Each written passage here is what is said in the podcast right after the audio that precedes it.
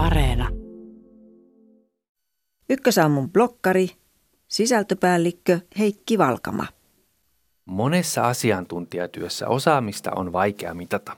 Seinästä on helppo sanoa, onko se hyvin maalattu, tai pullasta, onko se leivottu kunnolla. Mutta hankalampaa on arvioida, onko projektityöntekijän vuosineljänneksen väliraportti priimaa vertaistensa joukossa vai ei.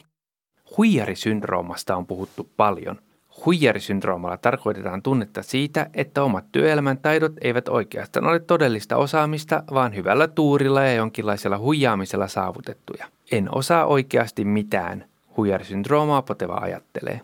Ilmiötä on tutkittu ja sen on havaittu olevan ongelma varsinkin niillä, jotka pyrkivät hyviin suorituksiin. Huijarisyndrooma onkin useimmiten taitavien ja älykkäiden suorittajien ongelma. Termin kehitti 1970-luvulla terapeutti ja psykologian tutkija Pauline Rose Clance.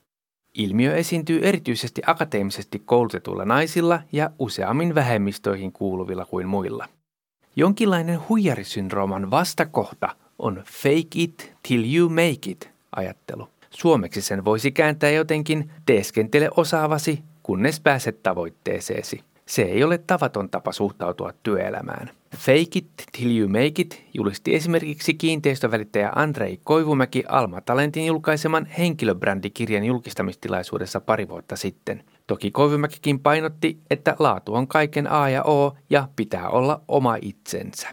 Positiivisesti ajateltuna huijaaminen, feikkaaminen tarkoittaa heittäytymistä. Uimaan oppii uimalla tai vanhaan sanontaa käyttäen työtekijänsä opettaa.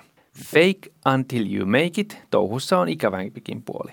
Jos työntekijä ei osaa hommaansa, hänelle voidaan toki antaa potkut. Ensisijaisesti hänet pitäisi siirtää osaamistaan vastaaviin tehtäviin, mutta jos esimerkiksi työhaastattelussa on valehdellut osaamistaan, se on myös syy irtisanomiselle.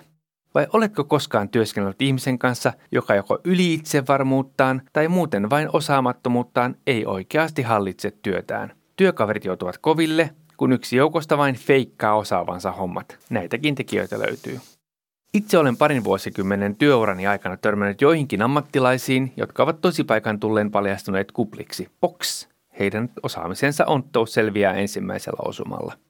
Onneksi tapaukset ovat harvassa. Fake it till you make it ajatuksen taustalla on joskus ihan toimivakin idea amerikkalaista unelmasta. Kun uskoo itseensä ja tekee paljon töitä jonkin eteen, sen voi saavuttaa. Mutta kuten rap-artisti Paperi T eli Henri Pulkkinen Trendilehdessä totesi, vaikka kuinka uskot itseesi, voit silti olla ihan paska. Huijarisyndrooman ohella fake it till you make it ajattelu taitaa useimmin olla luovien ammattien ja epämääräisen asiantuntijatehtävien ongelma. Jos sähköasentaja tai hammaslääkäri eivät osaa hommaansa, se, ainakin toivottavasti, huomataan pian. Tai jos ydinvoimala-insinööri ei pärjää, ei häntä voi pitää tehtävissään. Toisaalta LVI-asentaja ei todennäköisesti koe olevansa huijari. Hän joko tuntee putket tai sitten ei. Fake it till you make it ajattelu voi olla vaarallista.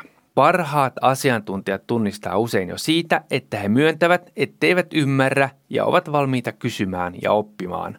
Vanha sanonta kuuluu, mitä enemmän tietää, sitä paremmin ymmärtää, kuinka vähän tietää.